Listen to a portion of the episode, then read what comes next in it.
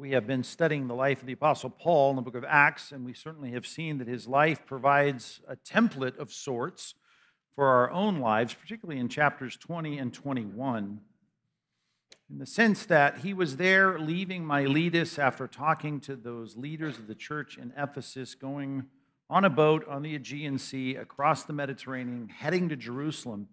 And what he admits in Acts chapter 20 beginning in verse 22, is that he knows that the Holy Spirit has made clear to him that there's going to be hard times ahead. He says, I don't know what's going to happen to me. I don't know the details, but I know the general forecast, and that is it's going to be a painful path. And we've seen that as Paul says, I'm not going to turn back from the painful path, but I just know it's going to be painful. And of course, as Christians, we sit here 2,000 years after Christ has uh, commissioned us with winning people to himself through the gospel. And he says things like this In this world, you know, you're going to have tribulation. I mean, this is the forecast. As a matter of fact, he says this in Matthew 24. He says, You're going to hear of wars and rumors of wars. Or in our case, you want to update the language, you're going to see these things on your, on your laptop screen. You're going to see wars playing out. And you're going to see and hear commentators talking about the rumors of what's next and where this war can go next. And as we see these kinds of things develop, uh, he says you're also going to see uh, famines and you're going to see earthquakes and you're going to see pestilence because kingdoms are going to rise against kingdoms and nations against nations. And, and your world that you're going to live in is going to be, going to be war torn. And you just need to know that's going to be a part of the forecast. And more than that, he tells his followers, you just need to know that if they hated me, well, they're really going to like you. Remember that verse? They hated me. You know, that's the problem. If you're a follower of mine, they're not going to like you either. They're going to hate you. There's going to be hard times for Christians. Now, we don't know the details. Just like Paul in Acts chapter 20, verse 22, I don't know the detail. I don't know what's going to happen next, but I just know the Holy Spirit has warned me there's, there's difficult times coming. Affliction and imprisonment, we know very specifically for Paul, that was going to happen. And yet he marches forward with determination. Now, when he gets to Jerusalem, we saw this in the last 10 verses we studied last time we were together. We saw that he ran into some conflicts within the, the community of believers.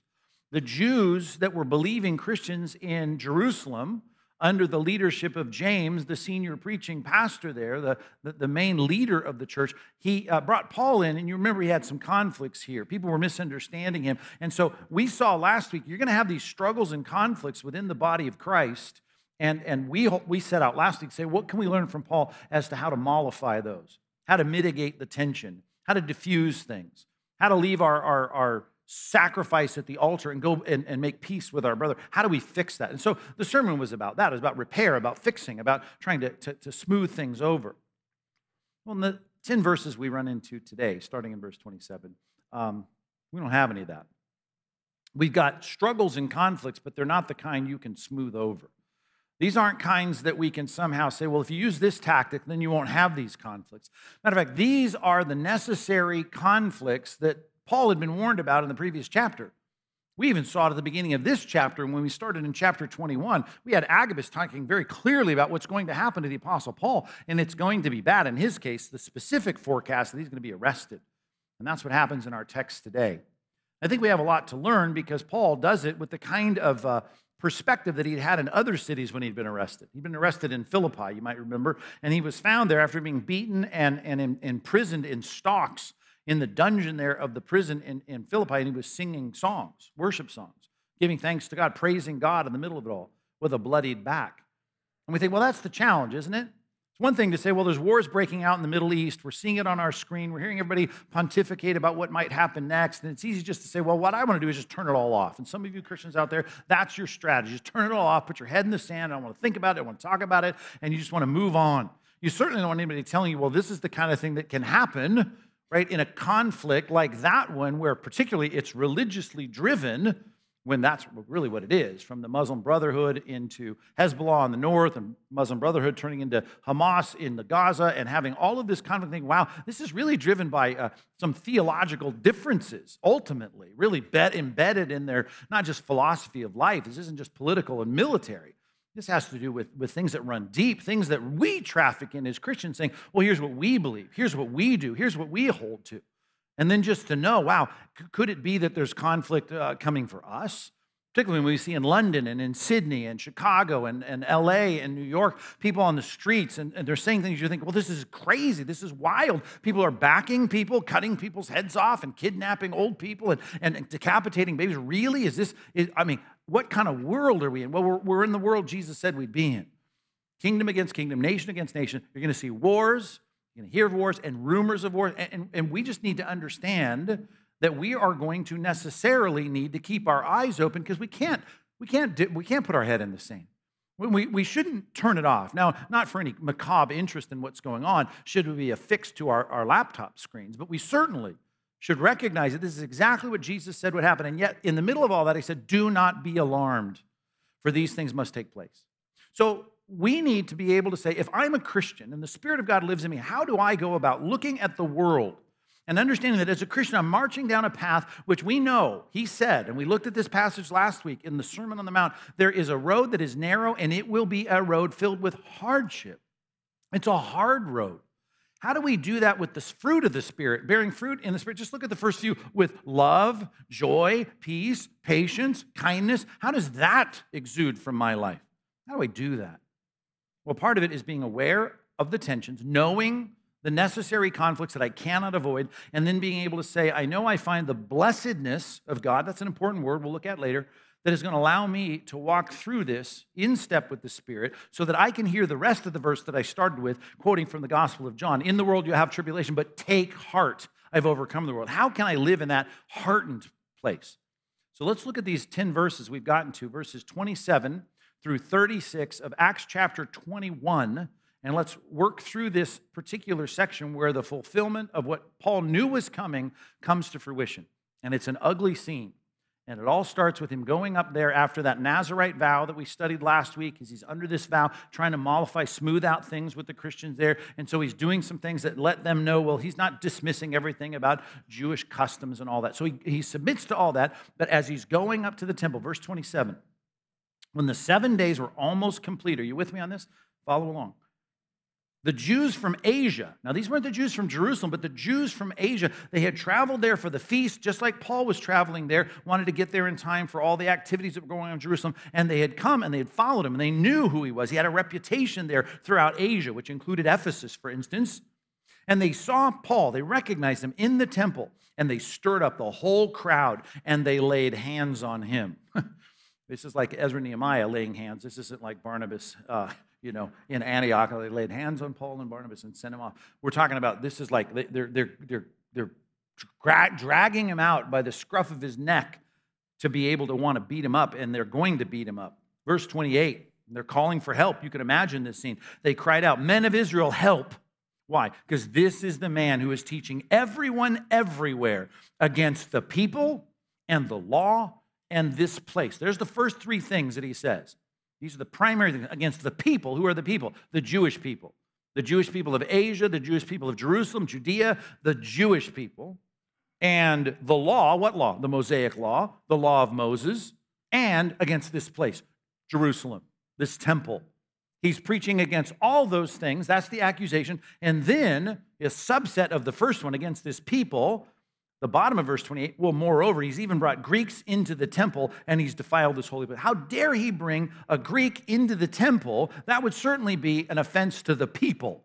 Right? The people realize, the Jews, they see themselves as specially gifted just by, by sake of their DNA to be walking around in the inner courts of the Temple Mount, and he, they're saying, look, look at how he's sinning against us, how he's taken our sensibilities of Jewish primacy and he's bringing a, a, a Greek into this. He's bringing some Gentile into the, the Temple Mount. Now, the way Paul, I'm sorry, the way that Luke responds to this next lets us understand that it didn't even happen, but that's what they thought. Right? For, verse 29, they had previously seen Trophimus, the Ephesian, with him in the city. Now, these are Asian Jews. They probably kicked him out of their synagogues. Some of them were probably from Ephesus, which is in Asia. And they are now saying, We know that guy. We know he's with. We know he's not a Jew. He's obviously a Gentile. He's from Ephesus. And uh, it, and they saw him in the streets. And they now Paul's here. I mean, he and Trophimus, they've been attached at the hip. Clearly, uh, he's brought him in here. They suppose that Paul had brought him into the temple.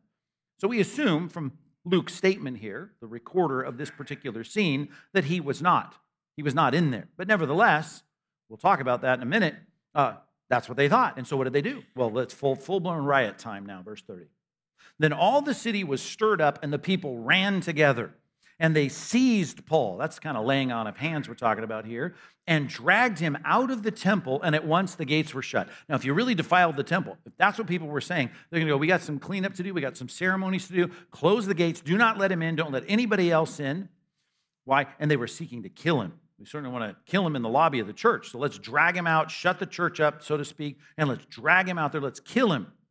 Word came to the tribune of the cohort of all Jerusalem was in confusion. So the Romans were in charge of the district, right? The Jews were given a lot of latitude to do their thing, particularly in the temple area, but the Romans were peacekeepers at this point. I mean, they were the occupying force there. They want to make sure everything was, was copacetic on the Temple Mount, and they see this riot breaking out. So they're concerned. And the head honcho sees it all happening. So he takes soldiers and centurions, so people that were in charge of hundreds of, of, of Roman soldiers, a centurions in charge of in charge of a hundred, and, and they ran down to them. So you got just the you can see them just flanks of, of these roman soldiers going down with all their roman gear on and they're coming down to the area just outside the temple mount and when they saw the tribune and the soldiers they stopped beating paul because they thought, oh, here's the guy with the, the guys with swords and spears. Then, verse 33, the tribune came up and arrested him and ordered him to be bound with two chains, exactly as Agabus uh, uh, had, had, had illustrated with taking Paul's leather belt off and binding him up, hand and foot. Well, now we have him bound with two chains, hand and foot, we're assuming. And he inquired who he was and what he had done. Verse 34 Some in the crowd were shouting one thing and some another. Kind of chaotic and he could not learn, the head honcho couldn't learn, the head honcho of the Romans could not learn the facts because of the uproar. So he ordered that he be brought to the barracks. We got to get him into the booking desk. We got to figure out what's going on. We got to talk to this guy. Verse 35. And when he came to the steps, right, he was actually carried by the soldiers because of the violence. If he is really bound in his feet, you can see what a slow process would be to get this guy, as they're trying to drag him with his hands tied behind his back, up the steps into the barracks. And so they're like, man, people are beating on this guy. They're, it's like what we saw in the horrific scenes of the trucks going through Gaza, right, with, with the dead bodies of the Jews this last week, as people are spitting on them and beating them and desecrating corpses. You could just see the mob that just wants blood in this.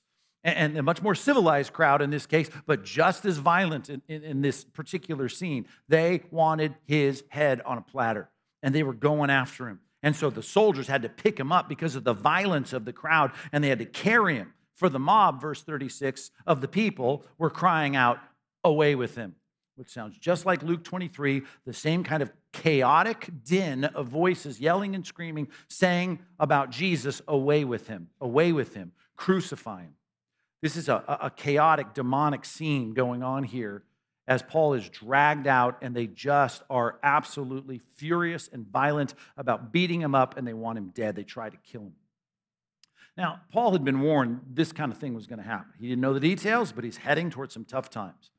And I know we don't like to think about it because we've been in peacetime in America and a nice little enclave of peace and serenity. But in a lot of places around the world, Christians are targeted. It's not just the Jews that are targeted, which we have great sympathy for, right? Because we understand the covenantal promises, according to Romans chapter 11, that these covenant promises to Israel, they're irrevocable. Doesn't mean that they're saved individually, but we do know the nations, God's not done with the nation of Israel yet.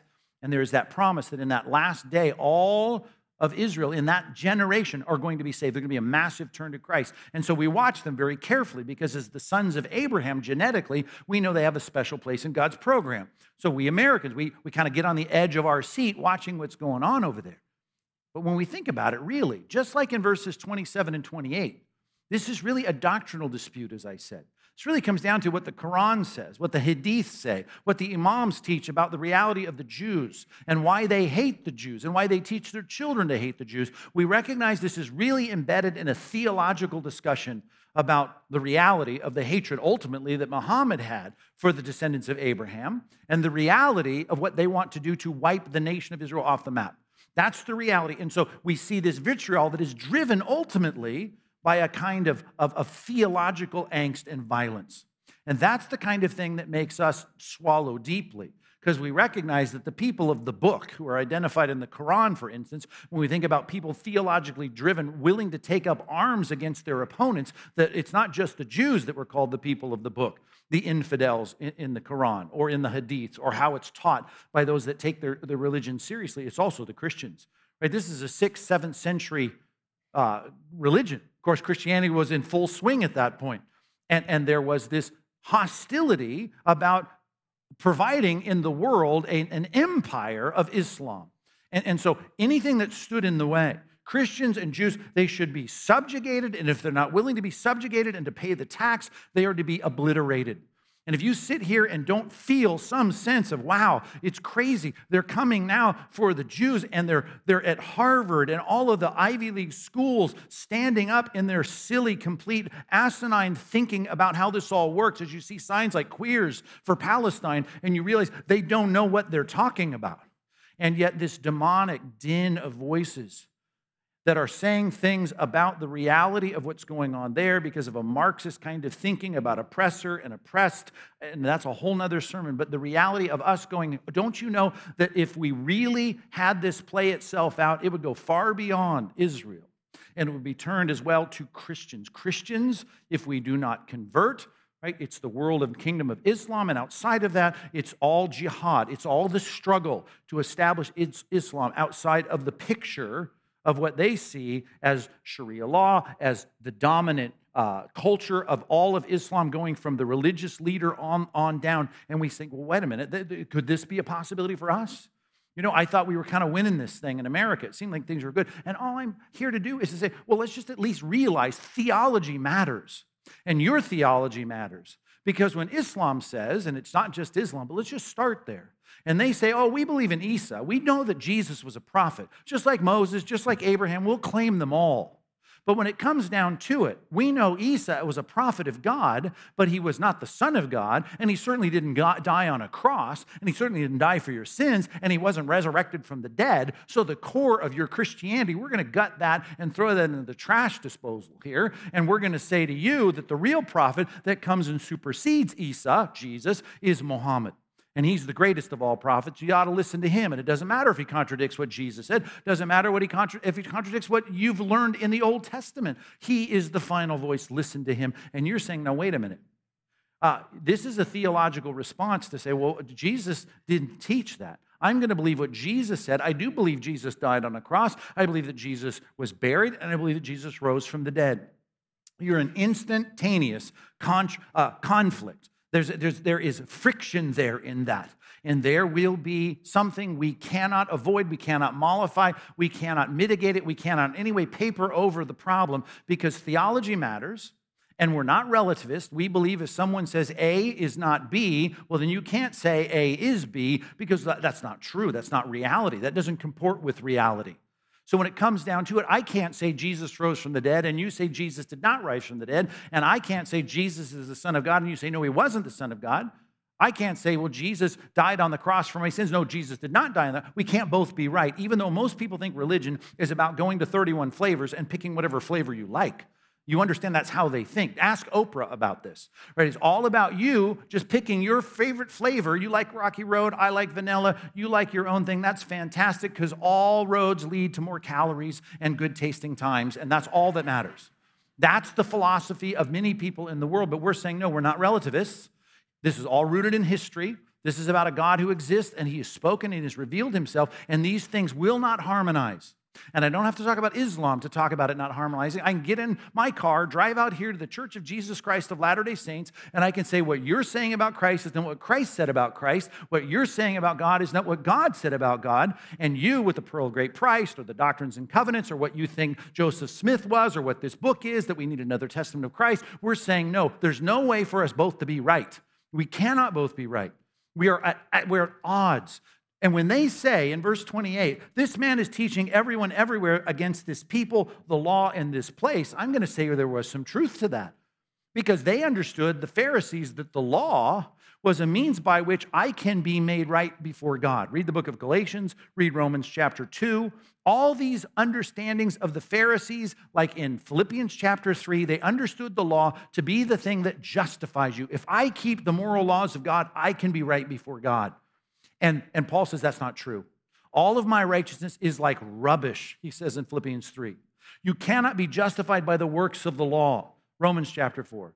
It doesn't matter if you're circumcised or not, book of Galatians. You cannot try to trust in any of the law and think you're going to be made right with God. You're not. And the Pharisees taught that you could. He knows. He confessed that that's the way he thought as a Pharisee of Pharisees. And when it came to the place, let's just think about the place. The temple that they were sitting there in the shadow of is a place that God Himself tore the veil from top to bottom, not from the bottom to the top, from top to bottom, the moment Jesus breathed His last and died. And this thing, as the book of Hebrews says, has now become functionally obsolete. Now, can you use a, a, warehouse or a theater or a bowling alley to worship God? And you can. Can you worship on the Temple Mount? You can. And Paul was doing that. He was doing it in large part to kind of smooth out things and iron out the wrinkles with the, with the believing Jews in Jerusalem under James's direction. But when it comes to, is this the place where God dwells? Right? That Paul, Paul knew, no. And what about access? Is it really matter that we got the court of the Gentiles and now we got the court of the Jews, the court of the women, the court of the men? We have a place where only the priest can go, and then we have only a place where the, the, the high priest can go once a year on Yom Kippur. Did any of that really matter anymore? Paul made it clear that's not it. Even circumcision itself means nothing. 1 Corinthians chapter 7. Right? It means nothing. Paul believed that, and in a sense, they had a case against him, and it was true. Did it matter that they were descendants of Abraham when it comes to being right before God? Paul says it doesn't matter. That's the whole point of Romans chapter 2. When Jesus said, they were saying, Well, we have Abraham as our father. Right? Jesus said, You know, God can raise up children of Abraham from rocks. That means nothing.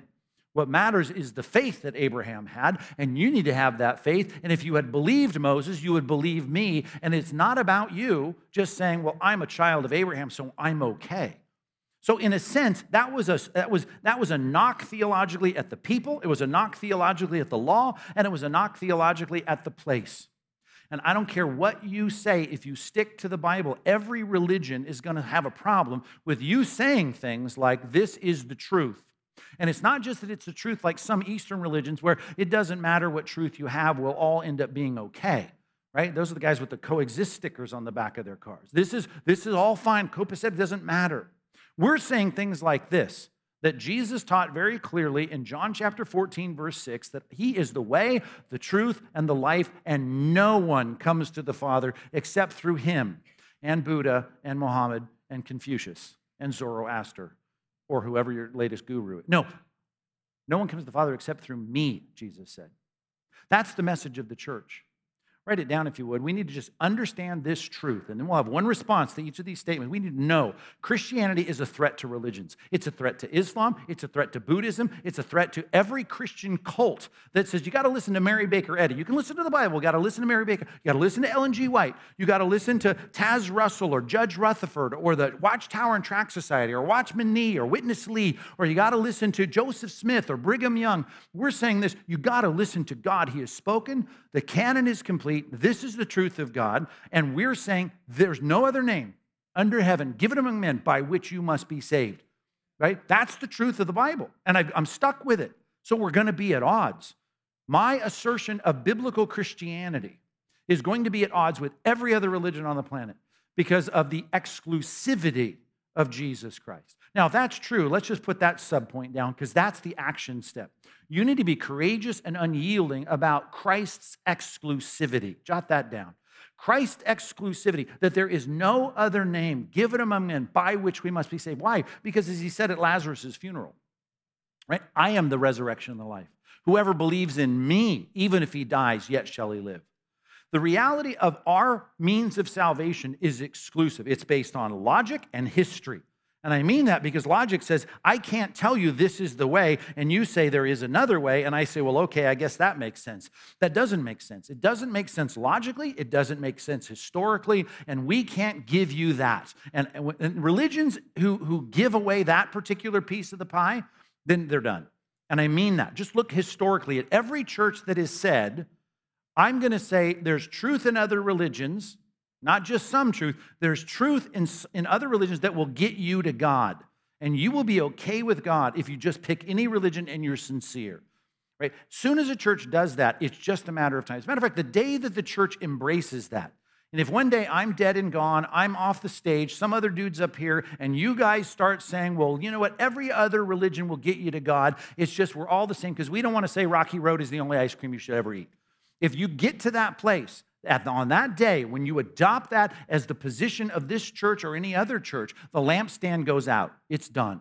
Now, there's a lot of people that'll linger in the dark for a while, and we'll turn into bake sales, and we'll have the rainbow flag over the back of the, of the pulpit, and we'll have all the things that happen with rummage sales and all the high churches that have gutted the gospel by simply saying this really doesn't matter. It's not eternal, there's no threat of anything outside of this. And let's just think of that. Funny how most cult groups, like the Jehovah Witnesses, or any group that just says, well, we got another prophet, and she's making it clear, like Ellen G. White. And so there's, there's no hell. Just track how it, how it is with the teaching about judgment. Once you gut the gospel of that, and you say there's, it really doesn't matter. Because here's the deal if I'm going to be in a, in a group that says, believe this and you can go to heaven, and I say, well, what if I don't? And they say, well, you know, you just, you just go unconscious and, and cease to exist. Dude, every night at 10 o'clock, I want to go unconscious and cease to exist, right? I'm okay with that. I'm okay with that. I can save my money, my offering money. I can save my morning time. I don't have to read the Bible every day. Listen, if really what's at stake is me going to Betty by for eternity in the thing called annihilationism, I'll take it, right? Instead of going and adhering to all the stuff that you tell me to do, right? But that's not what's at stake. The number one character in the Bible that spoke more about hell than any other character in the Bible, his name is Jesus, and he kept talking about it over and over and over again. What's at stake is eternity, and there is conscious awareness and judgment for sin, and that lasts forever. It's appointed a man once to die, and after that comes the judgment. That's the reality for all of us. Either we're in or we're out. Either we're trusting in Christ, and He's the only name under heaven given among men by which we must be saved, and He is the way, the truth, the life, and there's no one that's going to come to the Father except through Him, or we're going to concede that point, and that day the lampstand goes out, and we start to dwindle like every other church that's done that, and we start to turn into a little group of people with gray hair going, Well, it sure was nice back in the day when the church was filled. Or we stick to our guns and we unyieldingly and courageously say, Jesus is the only way. And if we do, we, may, we remain right in the middle of what we know is going to bring us conflict because there isn't going to be religions going to like that. They do not like that. And yet, the Bible's very clear. It isn't that we're going to bow to Buddha or Zoroaster or Confucius or any other guru. We're going to bow to Jesus Christ. Every name is going to be subservient to his name. And at the name of Jesus, every knee will bow of those in heaven, on earth, and under the earth, and every tongue will confess that Jesus Christ is Lord to the glory of God the Father. So, if you're going to say, well, you really did kind of besmirch our theology by saying the temple really doesn't matter the way it used to, and as the book of Hebrews says, it's now obsolete. And you know, the law, we used to think this would be the thing that made us right. We're saying, no, that's not. And the people, well, I know that if I'm related to Abraham, oh, okay, well, I'm not saying that. Well, then, in a sense, he is teaching something different than that. And so that is going to have to be a friction point between us and every other religion, including Judaism. We are friends with Israel in the sense that any friend with God that he's keeping a covenant promise with, we are going to be friends with them. Don't give them a pass on everything. You follow me on this, right? But we are going to say that's important what's going on on the other side of the planet right now. It's important to us in a way that's not important in other conflicts, even though we should care about justice everywhere in the world. What's going on in Ukraine and Russia is different than what's going on in Gaza and in Israel. It just is. And so we just need to understand that for the sake of the promises to the patriarchs. And yet, every individual Jew who does not put his trust in the Jewish Messiah, right, he is th- where he's in threat and, and, and peril of eternal judgment. That's what the Bible teaches. And praise God, his promises in the last day, we're going to see a great revival there. But until then, we continue to share the gospel and we tell them the Jesus of the Old Testament, who came in prophecy and fulfillment in the New Testament is the only way, the exclusivity of the gospel. And some people sitting here, I know you're like, ah, that's old fashioned. It is old fashioned, it's old fashioned, but it's true. So we got to get back to that. We got to stick to that. We got to hold to that. And that has to be our unyielding commitment that Jesus is the only way. Needs to be, has to be, and that's going to cause problems. But that's a problem I can't iron over. Middle of verse 28. Moreover, Trophimus, man, we think he's up there in the temple. Now, he wasn't, based on how Luke said this, but they thought he was. And I'm just going to tell you, this was more of a, of a kind of unpacking of the concept in their minds of you're speaking against the people. You're speaking against the Jews. Because to them, the Jews were superior. If you got the Abrahamic blood in your, in your bloodstream, you have a special place in God's economy. Now, Trophimus, man, he's just an Ephesian. He's no one, at least not as it relates to God and God's work in the world. And I'm just going to ask you the question what did Paul think about that? Is that barrier that stood between the court of the Gentiles and the court of the Jews on the Temple Mount, was that a barrier that Paul believed in? I mean, let's just find out. Go to Ephesians chapter 2 with me. Ephesians chapter 2, we read this recently in our DBR. I just want to remind you of these very important words. Let's drop down to verse 11. Just let these words sink in. Let these words sink in. And I want you to think about what this meant to them. This was a knock at their cultural sensibilities, right? It's all theological, but to them, Judaism become much more than a, than a theology. It had become a culture, right? The kosher issues weren't just like, well, we're just keeping the religious law. It was like, this is like, we're, we're important. This is an important badge and, and uniform of our cultural superiority. Look at verse 11. Therefore, remember that at one time, by the way, what's the name of the book I just turned you to? Ephesians, right? Right. So you can just picture Trophimus in, in Ephesus.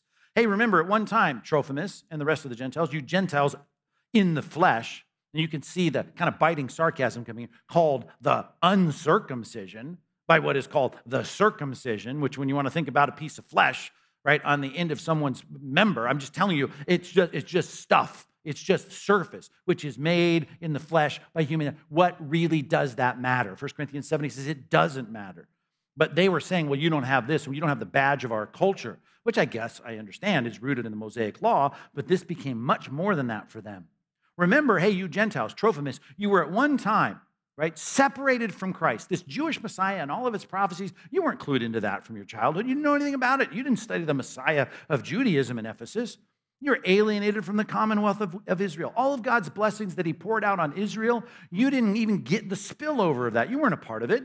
You were strangers to the covenants of promise. You didn't know about the forgiveness of sins and the washing of regeneration that was going to come through the indwelling of the Spirit. You didn't learn that stuff. You didn't read Jeremiah and Ezekiel. You had no hope. You were without God in the world. That was you, Ephesians, Trophimus, everybody out there in the Gentile world. And you know what the Jews are going to say at that point? Darn right. Absolutely right? That's who they are. That's why we don't want them in the temple. We don't want Trophimus around here.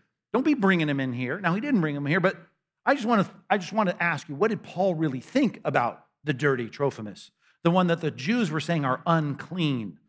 Well, here it comes, verse 13. But now, now, in Christ Jesus, in this new era, you who were once far off, quote unquote, have been brought near by the blood of Christ. Christ died on the cross, and guess what happened? That temple veil was torn. Access to the temple was given. There it was. That was symbolically showing us that Christ dying on the cross changed everything. Verse 14 For he himself is our peace, who has made us both one and has broken down in his own flesh, in his own crucified body, the dividing wall of hostility as the Jews looked down at the Gentiles, even if they were proselytes, saying, hey, you just wait here. You can't go through this gate. You can't get into this part. Right? There, there was certainly more than theology there for them. This was culture. This was cultural superiority. And it knocked at their sensibilities to think that Paul would put his arm around Trophimus as they were attached by the hip in the marketplace, eating falafel together. And now all of a sudden, I just imagine, I'm sure he brought his buddy Trophimus into the Temple Mount. This just blew their minds. And yet, Paul, what does he really think? Here's what he thinks he thinks that the abolishing of the law of the commandments expressed in ordinances, you read that big, that big pile of words? The law of commandments expressed in ordinances. Right? This is the ceremonial aspects of the law. That he might create in one, all the badges made this distinction, that he might create in himself one new man in place of the two. So, making peace and might reconcile us both to God in one body through the cross, thereby killing the hostility. The hostility existed as a cultural value. Jews are better than Gentiles. Jews are better, they're pure before God. The Gentiles are unclean. Culturally, that was the distinction. And he's just saying, gone, abolished. He came and preached peace to those who were far off and peace to those who were near. Through both, then, we have access in one spirit to the Father. If I put my arm around Trophimus, Trophimus I was the, the, the, the, the Benjamite, the Pharisee of Pharisees. Think Philippians 3. I have all of these credentials as a Jewish superstar. I'm on my way to sitting on the Sanhedrin, and I got Trophimus here next to me. A, a dirty Gentile from, from the west coast of Asia Minor. And I say, hey, I want to talk to you about this guy. He is a fellow citizen with the saints, a member of God's household. His life, just like mine, built on the foundation of the apostles and prophets and Christ Jesus himself being the cornerstone. In whom, by the way, Christ, the whole structure being joined together, grows into a holy, here's the trigger warning now, temple, a holy temple. What? Trophimus in the temple? That's the whole point. We get, we get really mad thinking about Trophimus in the temple. No, he's in the holy temple, in the Lord. In him, in Christ, you are being built together into the, a dwelling place for God by the Spirit. The Spirit's taking Trophimus because of his faith in the Jewish Messiah as a Gentile, and he's making him the dwelling place of God. If I sat there in the mob and asked the people, hey, just stop beating up Paul for a minute, where can I find the dwelling place of God? They'd all point to the temple, right there. There's the dwelling place of God. Paul is saying, think of the cultural sensibilities. This is fingernails on the chalkboard for these guys. Trophimus is the dwelling place of God, a Gentile. I am the dwelling place of God, Paul would say, right? A converted Jew. We are all in this thing as one dwelling place of God, built on the foundation of the apostles and prophets and all that they taught and all that God used them to say. And the cornerstone himself that makes us right before that God is Jesus Christ, the cornerstone. Oh, by the way, the stone that the builders rejected. You guys rejected. So you walking right through the gate from the court of the Gentiles into the court of the men of the Jews, and you maybe maybe you're a, a Levite. You're a Levite. You're walking right past, and you're going into the court of the holy place to light a candelabra. Right? You get to go in. I'm here with Trophimus, and I'm saying he's the dwelling place of God. That just messed up their cultural superiority. It messed up everything about their sensibilities. Number two, Christianity seems to do that. You just need to know that. It's always going to do that. Number two, you need to know that Christianity is an irritant to culture. There's always things about Christianity that will irritate our culture. Just get used to that. Get used to it. Because the things that you think are good, the culture thinks are bad. And the things that you think are bad, the culture thinks are good. Here, Paul did not want Trophimus to be outside of a relationship with God. He did not want him to think he was an outcast. He wanted to say, You're a fellow citizen now in God's program. Matter of fact, you are his temple. That's what Paul wanted to. So the things that we think, let's just modernize this now. Okay, let's go 2,000 years forward in America, in the West. And I say, thing, here's what I think is good. I think prayer is good. I think prayer is a great thing. I think prayer is something good to call on God, the God, the creator of the universe, the one that created every person in, in Aliso Viejo, I think it's good, right, for us to pray, to pray for our city, to pray for people. And even when you had rooms full of like, rooms full of young people, let's just say Aliso Niguel High School English teacher got a classroom full of sweaty adolescents, and she says, you know, I want to start the class just by asking our Creator to bless our time together to let you learn and understand. I just want God to protect you. So let's just bow our heads. If you want to pray, we just pray along. If not, whatever. But I'm going to start the class with prayer. So let me pray. And I start the class now with prayer. Would that be a good thing or a bad thing? I'm thinking that's going to be a good thing, unless you want to remain a teacher for the rest of your career, right? But that's a good thing. God would think that'd be a good thing, just like our founding fathers thought it was a good thing. But right now, what does our culture say? It's a bad thing.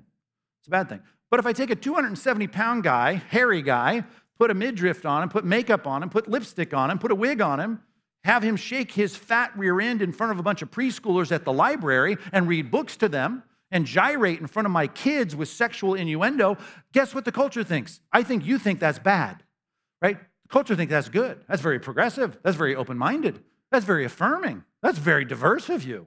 That's very good. We are living, by the way, we're starting to live it in a, in a very acute way in our culture. In Isaiah chapter 5, look it up. I make you, make you look it up in your small groups. It's on the discussion questions this week. We are living in an Isaiah chapter 5 culture where they're saying, this used to be thought of as good, but now it's not in the good column anymore, it's in the bad column. Oh, it, was good to God, and it's good to the few righteous people in the culture, but now it's bad in the cultural proclivities and, and, and interests and sensitivities of our. And the bad things, guess what? Now we're going to say those are good things. They're in the good column now. Do you think sexual perversion is a good thing or a bad thing? If you're a Christian, right, and you have any relationship with a living, holy God of the universe, you think sexual perversion is a bad thing. You affirm, I would trust with God that there's two genders, male and female. I think you would say, well, of course, obviously, duh. Not only does God say that in Genesis, guess what? Jesus said that in his teaching in Matthew, right? He created them in the beginning. Have you not read? Male and female, he created them. That's what the Bible teaches. And yet you just like so many people that get transported into that, sometimes immediately from some kind of culture that affirms the right and, and, and, denigrates the bad. They're put into a culture where they exalt the bad and they denigrate the good. like Hananiah, Mishael, Azariah, and a guy named Daniel. Remember those guys? Daniel chapter 1. They go into Babylon, and you're living in it now, and it's increasingly dark. And you, as a Christian, right, are supposed to know that what Christianity does is it upsets the sensibilities of culture. And as culture continues to darken, guess what? That friction gets hotter. And now you're going to sit there and they're going to shove stuff in front of you, and you're going, no, I can't do that. They shoved the food in front of, uh, of those four guys, and they said, we're not, going to, we're not going to defile ourselves with the king's food. And that's what they said. And guess what? Raise the eyebrow of the commander. Well, I don't know about that, man. My boss hears about that. It ain't going to go over well. Here's the deal you are going to have things that you're going to do because the Bible says them. In the ceremonial law of the Old Testament, in Daniel's time, you better eat a kosher meal. That's what God said. Part of the ceremonial law. Better circumcise your kids. Better have fringes on the side of your, of your robes. Better let your hair grow on the side of your head. That's what God asked them to do until the fruition of that came to fulfillment in Christ. Right? So they did that, and they want to do that, and they weren't going to let Babylonian culture take that away from them. They were going to do it. They said, You can't do it. They're going to say, We're going to do it. And they were ready to get in big trouble for it. And so Daniel says, Well, test us in this. Now, that's one thing for you to say, I'm not going to do what everybody else is doing. The problem is when the powers of the culture turn on you to say, You have to do it or else. Have we seen that at all in our culture? Right? Think about it. Just a couple chapters later, Hananiah, Mishael, and Azariah, aka Shadrach, Meshach, and Abednego, are there being told, We've erected this big idol. I need all of you to bow down to it. See, when someone has a delusional perversion about their gender and says, You need to play along with my imaginary game here and you need to affirm me, bow down to this. Right? At one time in our culture was just let people do what they want to do. Want to do in their bedroom, just let them do it. And we're like, a bunch of us like, oh, oh, okay, I guess. And now it's like, no, now you have to affirm it. You bow down to this. Think about this. And if you don't, what did Nebuchadnezzar say? You can get thrown in the fire. Now, Nebuchadnezzar's a reasonable guy because when he said that and he heard they weren't doing it, he said, Call him in here. Call him in here. Like some of you will be called into your boss's office, in, into the diversity training seminar up to the front, in something you won't sign, something you won't bow down to. And, and you're going to be called in just like they were, and they said, We'll give you one more chance. We'll give you another chance. We just need you to sign it. We need you to do that. We need to affirm this. We need to bow down to this. We need you to capitulate to what we're telling you is good, even though you and your religion, your weird religion, you think it's bad. Well, you're going to really upset the cultural sensitivities if you don't bow down to our idol. And you know what Hananiah, Mishael, and Azariah said? Sorry. Hey, you know, God is able to deliver us. I know you're threatening us with a big fiery furnace over there. And I can feel it's pretty warm. I don't want to go in there. But here's the deal uh, God's able to deliver us, but even if He doesn't, even if this is the end of our career here, even if we die a fiery death, uh, we just want to tell you, we're not going to bow down to your idol. That, that was their commitment. And I just wonder where your commitment is. When you see stuff on your computer screen, you think, wow, that's a serious thing. And you think about bomb shelters, and you think about missiles, and you think about people being beheaded. You think, I wonder what I would do if it really came down to obedience to Christ. I just wonder what I would do. Well, here's what you need to do. Here's the subpoint under number two. You need to be courageously and unyieldingly committed to, resolved, right, about Christ's commands, right? So you need to be courageous and unyielding about Christ. I'm going to do it. I'm going to do whatever God says. And here's what the Jews can't do, and here's what we can't do. We can't bow to idols. We just can't. We're not going to bow to our cultural idols. And you need to resolve in your mind this is an unbending, unyielding commitment. It's a resolve I cannot break. I, I read a lot of Christian books, and, and a lot of Christian books I read are just tripe. They're terrible. And I got one right now I'm being forced to read. And it's really all about making sure that you live your Christian life like a slalom skier. Just get through all the hazards and make sure you don't end up, and even the term was used, right? Had to highlight this section, that you don't end up in the fire. I just thought that was interesting. This is a book with a strategy so you don't end up in the proverbial fire. So do this, do that, compromise here, capitulate there, do this. Just make sure you don't end up in the fire. Well, Hananiah, and Mishael, and Azariah, who were probably 16, 17 years old, looked at the king, the sovereign king of the empire, and said, uh, You can throw us in the fire if you want, but we're not bowing down. And they got thrown into the fire because of their commitment to the commands of God. And what's interesting is what happens in that scene, you might remember, is that I'm not trying to get out of the fire. If God is going to lead me into the fire, if it's His will that I can't get out of this, I'm going to have to suffer for being obedient to Christ. The neat thing about that story, you might remember, is that Nebuchadnezzar, the king of Babylon, looked over there and looked into the fire and he said, I thought I threw three guys in there. I see a fourth. And he's one like the son of the gods. Like, what's going on in there? I just want to tell you here's the whole promise of the Bible, particularly when culture was declining in Isaiah chapter 5 and in so much of the rest of the end of Judah's history. I will walk through the fire with you. I will take you through the flood. I will uphold you by my righteous right hand. And I'm going to say this to a group of people where some of you are going to lose your jobs. Some of you paid an inordinate amount of money to go to school to get a career that you will not be qualified to work in anymore if you're holding faithful to Christ. And I'm just telling you that that's the problem. And you're going to make a lot less money. You're going to have a messed up vita on your, your career path. You're going to say, I cannot do that. I will not do that. And if I'm thinking, well, give me a sermon or like the book I'm reading to try and kind of mollify that, paper over that, smooth that out, is there any way to mitigate that harm? I'm just going to say you got to be like a couple, uh, a few teenage boys in Babylon who said, I, I, know God can get me out of this. I'm not sure how he's going to do it. But uh, even if he doesn't get me out of this, even if I lose my life over this, right, I'm not bound down to your idols. Let me show you how to do this to make sure you understand. I'm not asking you to be a jerk, right? I'm not, well, the tone of this sermon, it sure sounds like you're asking to be, I'm not asking you to be a jerk. But here is what I am saying. Go, go with me to 1 Peter, please. And let me just remind you that the attitude you should have. 1 Peter chapter 3. Uh, verse 13. Let's start there. We'll go 13 through, through 17. God is telling us through the pen of Peter here that you need to think about the price that you might have to pay for being obedient to Christ. And he asks the question, verse 13, 1 Peter 3 13, who is there to harm you if you are zealous for what is good? Because I know that's what some of you are saying. I want a Christianity where I don't have to be a zealot. Well, that's the wrong religion, right? You better, you better pick Buddhism or something else. Because you're going to have to be a zealot for Christ, which means you're going to be committed to doing what is good, zealous for what is good, keeping Christ's commands. But even if you should suffer for righteousness' sake, because if I ask who, who's there to harm my boss is there to harm me, right? The, the, the industry is there to harm me.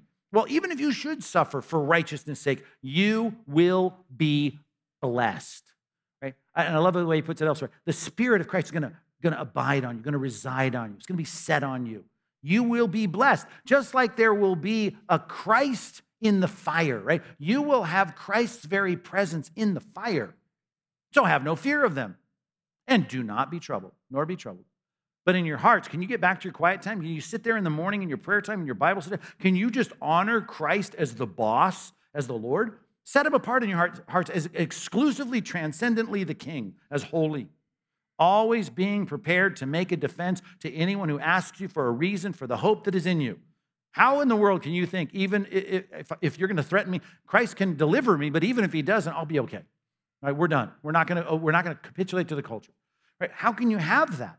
Well, I got to take a course on, on apologetics, obviously. No, that's not what you have to do. I know this is used as an apologetics, you know, like a blurb to get in an apologetics class, but it's not that hard.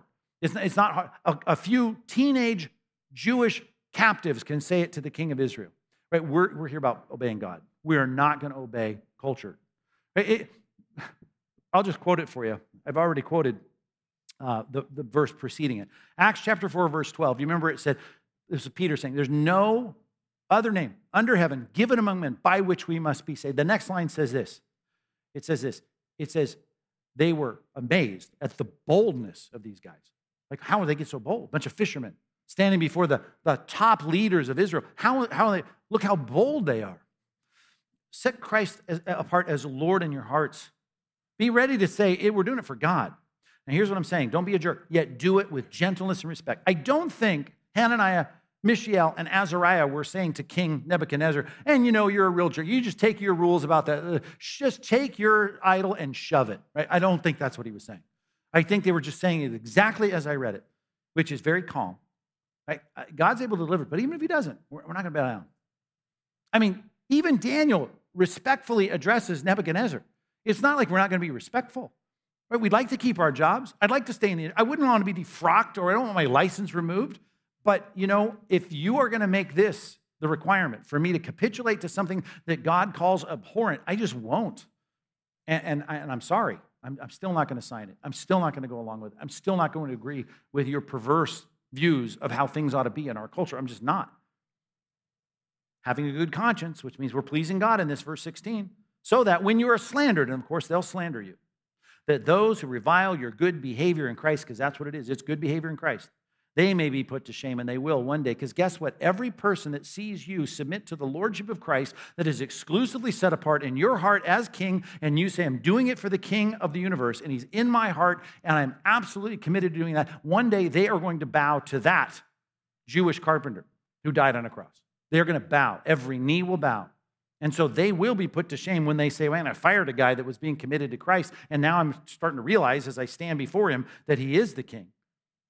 They may be put to. If it's better for you to suffer for doing good, if that should be God's will, and I hope He gets you out of the problem. I hope you keep your job. I hope you don't get a divorce. I hope you don't have the people turn their back on you. I hope your, your, your, your family doesn't write you out. I hope your neighbors don't sue you. I hope that. But it'd be better for you to suffer for doing what is good with respect and gentleness than for doing evil. So don't give in, right? You need to know Christianity is always going to be an irritant to the culture. Last couple of verses here, verses 34 through 36, back in our passage. Here is this din of noise, this confusion, this mob, it's called in verse 36, the crowd shouting in verse 34. Some are shouting one thing, some another. Here's the deal their arguments weren't in place, but they certainly all agreed we don't like Paul. Just like in, in Luke 23. Right? We, we, we may not have our, our, our, our stories straight, but we all hate Jesus. That's what was going on at the crucifixion. And now, just like Jesus promised, they hated me, if there was some weird conspiratorial mob against me, there'll be a weird conspiratorial mob against you. And I'm not big on conspiracies when it comes to human beings because human beings aren't that smart. But I'll tell you what, I do believe in conspiracies, Ephesians 6 kinds of conspiracies, where I'm not wrestling against flesh and blood because most of them are pretty dumb. But I know who's really smart, and that is the principalities and powers and forces of evil in the cosmic realms in which I am fighting every day. I got to know that's be- what's behind the mob. Why are people trying to kill the, the, the agent of righteousness, this missionary? Why? He's right. He's righteous. He's kind. He's good. Why are you trying to kill him? Because that's what Satan does. Satan is all about that. Just to quote this, 1 Peter chapter 5 says that Satan is an adversary and he's roaming around like a roaring lion seeking someone to devour. You've heard the verse, you know it, right? Number three, you got to know Christianity is demonically opposed. And you are signing up to be a Christian, to walk with the Christian group. You are part of this team now, and you just to know you just earned a bunch of enemies. The invisible realm, the cosmic powers, the forces of darkness, the Bible calls them, they're now pitted against you. And I've used the illustration before. It's like, like when everyone, you know, that was cool was hating on Trump when he was the president. And I said to you, why do they hate Barron, his son? Right? Uh, the awkward little, you know, adolescent son. Why, why do they hate him? He didn't give a speech. He didn't create one law. He, he didn't protest against anything. Well, why did they hate Barron Trump? Because he was Trump's son. That's why they hated him. Of course, they hated him because of the relationship. And guess what? You are hated. And I just think you need to get to the place where you know that you are so demonically hated that Satan is working, as Paul told Timothy in Ephesus, to take people and hold them captive to do his will against you. That's what Paul said about Timothy. There are people that are held captive, they're ensnared to do Satan's will against Timothy. It's spider season right now. Have you noticed that? You got spiders at your house? Unbelievable. I don't know what happened. Something happened. You have just explosion. I mean, it's crazy. They're everywhere. So I told you about the office I used to have over here in 140 before turned it into kids' classrooms. They didn't have any windows. I had windows, but I covered them with books, so I could I never. So I couldn't wait to get across the street. If I want to design a new building, donate a lot of my books to the CBI library, and I can start to open up and now have windows. And that was kind of one of the things that for 15, 16 years, I didn't have windows. I want windows in my office. So I got windows in my office, sit at my computer most of the day, and so it's great because I get to see the outside world and make sure everything's still going okay out there. But something happened about eight days ago. A spider, a big spider, decided to build a web right out the window where I look every single day. And he's not small, he's huge, he's gigantic, he's hairy. He's in the like the frame of the window on the outside, so I can't get to him. He's just right there. I get to see his, his hairy underside. I've seen every hair in his armpits because I've taken my phone. Have you ever used the magnifier in the Apple phone? I've gotten in and I've seen parts of him I shouldn't be looking at. And he's huge. And now I'm starting to have nightmares about this, this spider that I've called Harry, who lives just outside my window. It takes me back to my childhood, the Gilligan's Island episode where that huge spider was blocking the cave. Any old timers remember that? I'm experiencing this every day. And here's what I've learned about spiders they seem to be very lazy insects. And you'll know they build great, great webs. Dude, he built that web in one night and he's hanging right there, right where I'm looking. It's like the chip in the windshield of my car, which of course you're always going to get. And I remember the truck that went by me and the rock came up. And as it came up, I'm just praying it would hit somewhere like in the passenger side. And of course, it hits right here. Not here, not by the vent, not by the mirror, not in front of the pastor, It right here in the center of my view. My, so my window's chipped. Right there. I see it every time I get in my car. Well, Spider Harry's doing the same thing to me. Just when I'm on the screen working hard on a sermon or writing an article or something, and I, I, I, I want to look at the trees, and Harry Spider. Now, I can't roll the windows down. I don't know why they did it this way. I'm trapped in there if anything bad goes, goes down. I can't open a window. I'm on the second story. And, and here's what Harry doesn't know I'm plotting his murder every day. I'm thinking about it. I'm trying to figure it out. I'm trying, is there a spigot down? Can I get a hose? Can I bring a hose from the, from the office? Can I get a facilities guy? What can I do? Can I get a basketball? Is it going to break the window if I throw it? How many tries would it take for me to kill Harry? I want to kill Harry really bad. I've thought about could do is the extension pole at my house would that work? What am I going to do? Harry stares at me every day and he has no fat, lazy, hairy insect has no idea I want to kill him. And I've thought of several ways to take him out. And frankly, it's just a matter of time till one of my ideas actually works and I go and take that huge insect out. I mean, it's all I want. Now, if you're going to pull for the spider, I don't want to talk to you after the service. But here's the thing it's exactly how the spiritual realm, the fallen spiritual realm, thinks about you. Just love to take you out. A roaring lion seeking someone to, just looking, thinking, plotting. Now, Satan's too big of a, of a cat to worry about you, but he's got a lot of people on his team. And those demons are out there. And I'm sure there's demons that know your name. And they know the thing you're facing at work, with your friends, with your colleagues, with your neighbors. And just all he wants is to take you down. He wants to take you down. He doesn't want you to stand up for the gospel, not the exclusivity of the gospel. He doesn't want you to stand up for Christ's command. He certainly doesn't want you to keep Christ's commands. He wants to do everything to take you. This is demonic problem. I mean, there's one thing I know about God. 1 Corinthians 14, he is not a God of confusion. This is confusion. This is a mob. According to John 10, he seeks to kill and steal and destroy. That's all he wants to do. And he wants to take you out. So, what do I do? Turn to one passage with me Ephesians chapter 6. Ephesians chapter 6.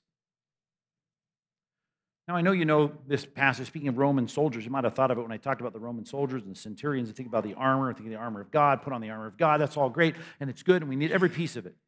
But I want you to know something about the proportions here that you might not have thought about. Let's just jump into the tail end of this. Verse 16. In all circumstances, take up the shield of faith. I need the shield. I need to trust God. I need to believe what He says. I need to believe His promises, with which you can extinguish all the flaming darts of the evil one. So that sounds good. I need that. I got to trust God. And take on the helmet of salvation. Know that I'm saved. I got to understand the gospel. I got to make sure I'm saved. And the sword of the Spirit, which is the word of God. I got to know what He says. I got to know what He's revealed. I got to know His word. Okay, verse, verse, verse, uh, all these pieces of armor. But I just want to show you verses 18 through 20. The disproportional emphasis on one spiritual discipline. Look at it. Maybe you haven't noticed this before. Verse 18 praying occasionally, at least for five minutes before you go to work. No, at all times. In the Spirit, the Spirit's got agenda items, and they're completely diametrically opposed to Satan's agenda for your life. So you got to think about what the Spirit would want based on the information you have from God's Word, the sword of the Spirit. You got to trust what He says, and you got to say, I got to know what the Spirit wants. I've got to pray in keeping with that, praying at all times in the Spirit, right in the land of what the Spirit wants. All with all prayers, right, and supplications, right, with all prayer and supplications. So I, now I have three times prayer, prayers, praying and prayer and supplication. Oh, I got a synonym now for begging God for stuff. To that end, keep alert with all perseverance, making supplications, not just for you, but for all the saints. Prayer, prayer, prayer, prayer. It's all about prayer. Oh, and Paul says, Don't leave me out, man. Pray for me. Verse 19, and pray also for me that words may be given to me in the opening of my mouth to boldly proclaim the mystery of the gospel. Wait a minute, that's got you in a lot of trouble, Paul. Don't you know you're in prison because of that? Don't you know you lost your job because you stood for Don't you know you lost friends because you said Christ is the only way? Don't you understand? You don't want to keep talking. You want to learn to try and admit, slalom your way through the problems. No, I want you to pray for me that I would not back down. That even if they're trying to shut me up and put me in prison, that I will not back down. Matter of fact, verse 20, that is why, for which I am an ambassador in chains. I love that. It's not, I'm a prisoner in chains. I'm an ambassador. I'm there to represent the gospel, which he says in Philippians chapter 1 is the reason a bunch of people in the imperial Roman guard are getting saved because he's sharing the gospel in prison. I'm an ambassador in chains.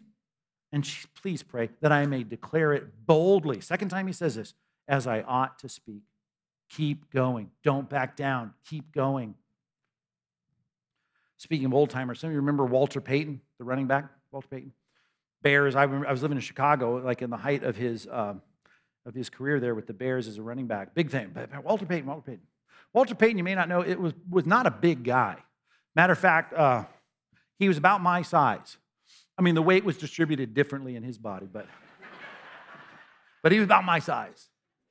And if you think about the NFL, think about a professional athlete, right? Uh, they hire guys a whole lot bigger than that to make sure guys my size don't go very far with the ball, right? I mean, they're big guys out there, the linebackers that are ready to take me down. And so he was up against a lot. And yet, Walter Payton in his career, he racked up over 16,000 yards in rushing. I mean, the guy moved the ball for his team a lot. I mean, the Bears had a lot of wins because of what he was doing and moving the ball forward. Do you know how many, you know how far 16,000 yards is? It's, it's over nine miles. Nine miles. Okay, the total of his aggregate yards equals nine miles of moving forward. Now, someone did the math on this. Do you know how often he got tackled in that nine mile stretch of moving the ball down the field? Every 4.4 yards. Now, if I said, let's go out for a run, you're pretty healthy. Let's go for a run. We're going to run nine miles this afternoon. First of all, you'd be dumb to take me up on that. But let's just say you're, you're crazy enough to do that. And if you say, oh, here's the thing 300 pound guys are going to knock you to the ground every four yards.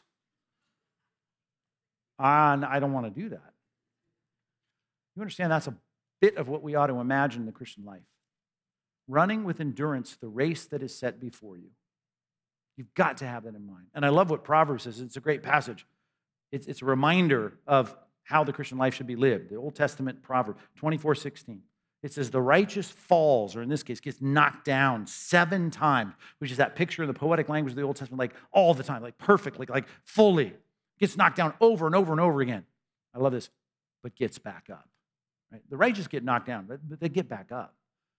And you've got to see what you're dealing with with your friends, with your second cousin, with your family, with your mother in law, with your neighbor, with your coworker, with your boss, with your manager, with people that are deriding you, and, and even the things that you fear when you watch the news. Say, what could happen to me if I stay faithful to Christ? Right? The Bible says it's going to be trouble. Wars and rumors of wars. You're going to have a lot going on. In the world, you'll have tribulation, but take heart. Right? Christ has overcome the world. Do not be troubled. These things must take place. Stay faithful. You get knocked down this week, get back up. Get in a small group. Let us help you off the ground to get back up. Keep running this race with endurance. God, help us all, please. Be more faithful to get up, to have the resolve before we get knocked down the next time to say we're going to get back up. Even if they're threatened to annihilate us, that we say, Oh, King, you can do whatever you want. You can threaten whatever you want. God's able to deliver us, but even if He doesn't, we're not going to bow down. We're not going to capitulate. We're not going to compromise. We got to stay faithful. Our message is one that is exclusive, and our Constitution is what you have commanded us, so we're going to live by that. Give us courage, give us strength, no matter what we might imagine the next thing would be. We don't want to be troubled, we don't want to be anxious, we don't want to be worried. We just want to be faithful. So help us to do that, I pray, in Jesus' name. Amen.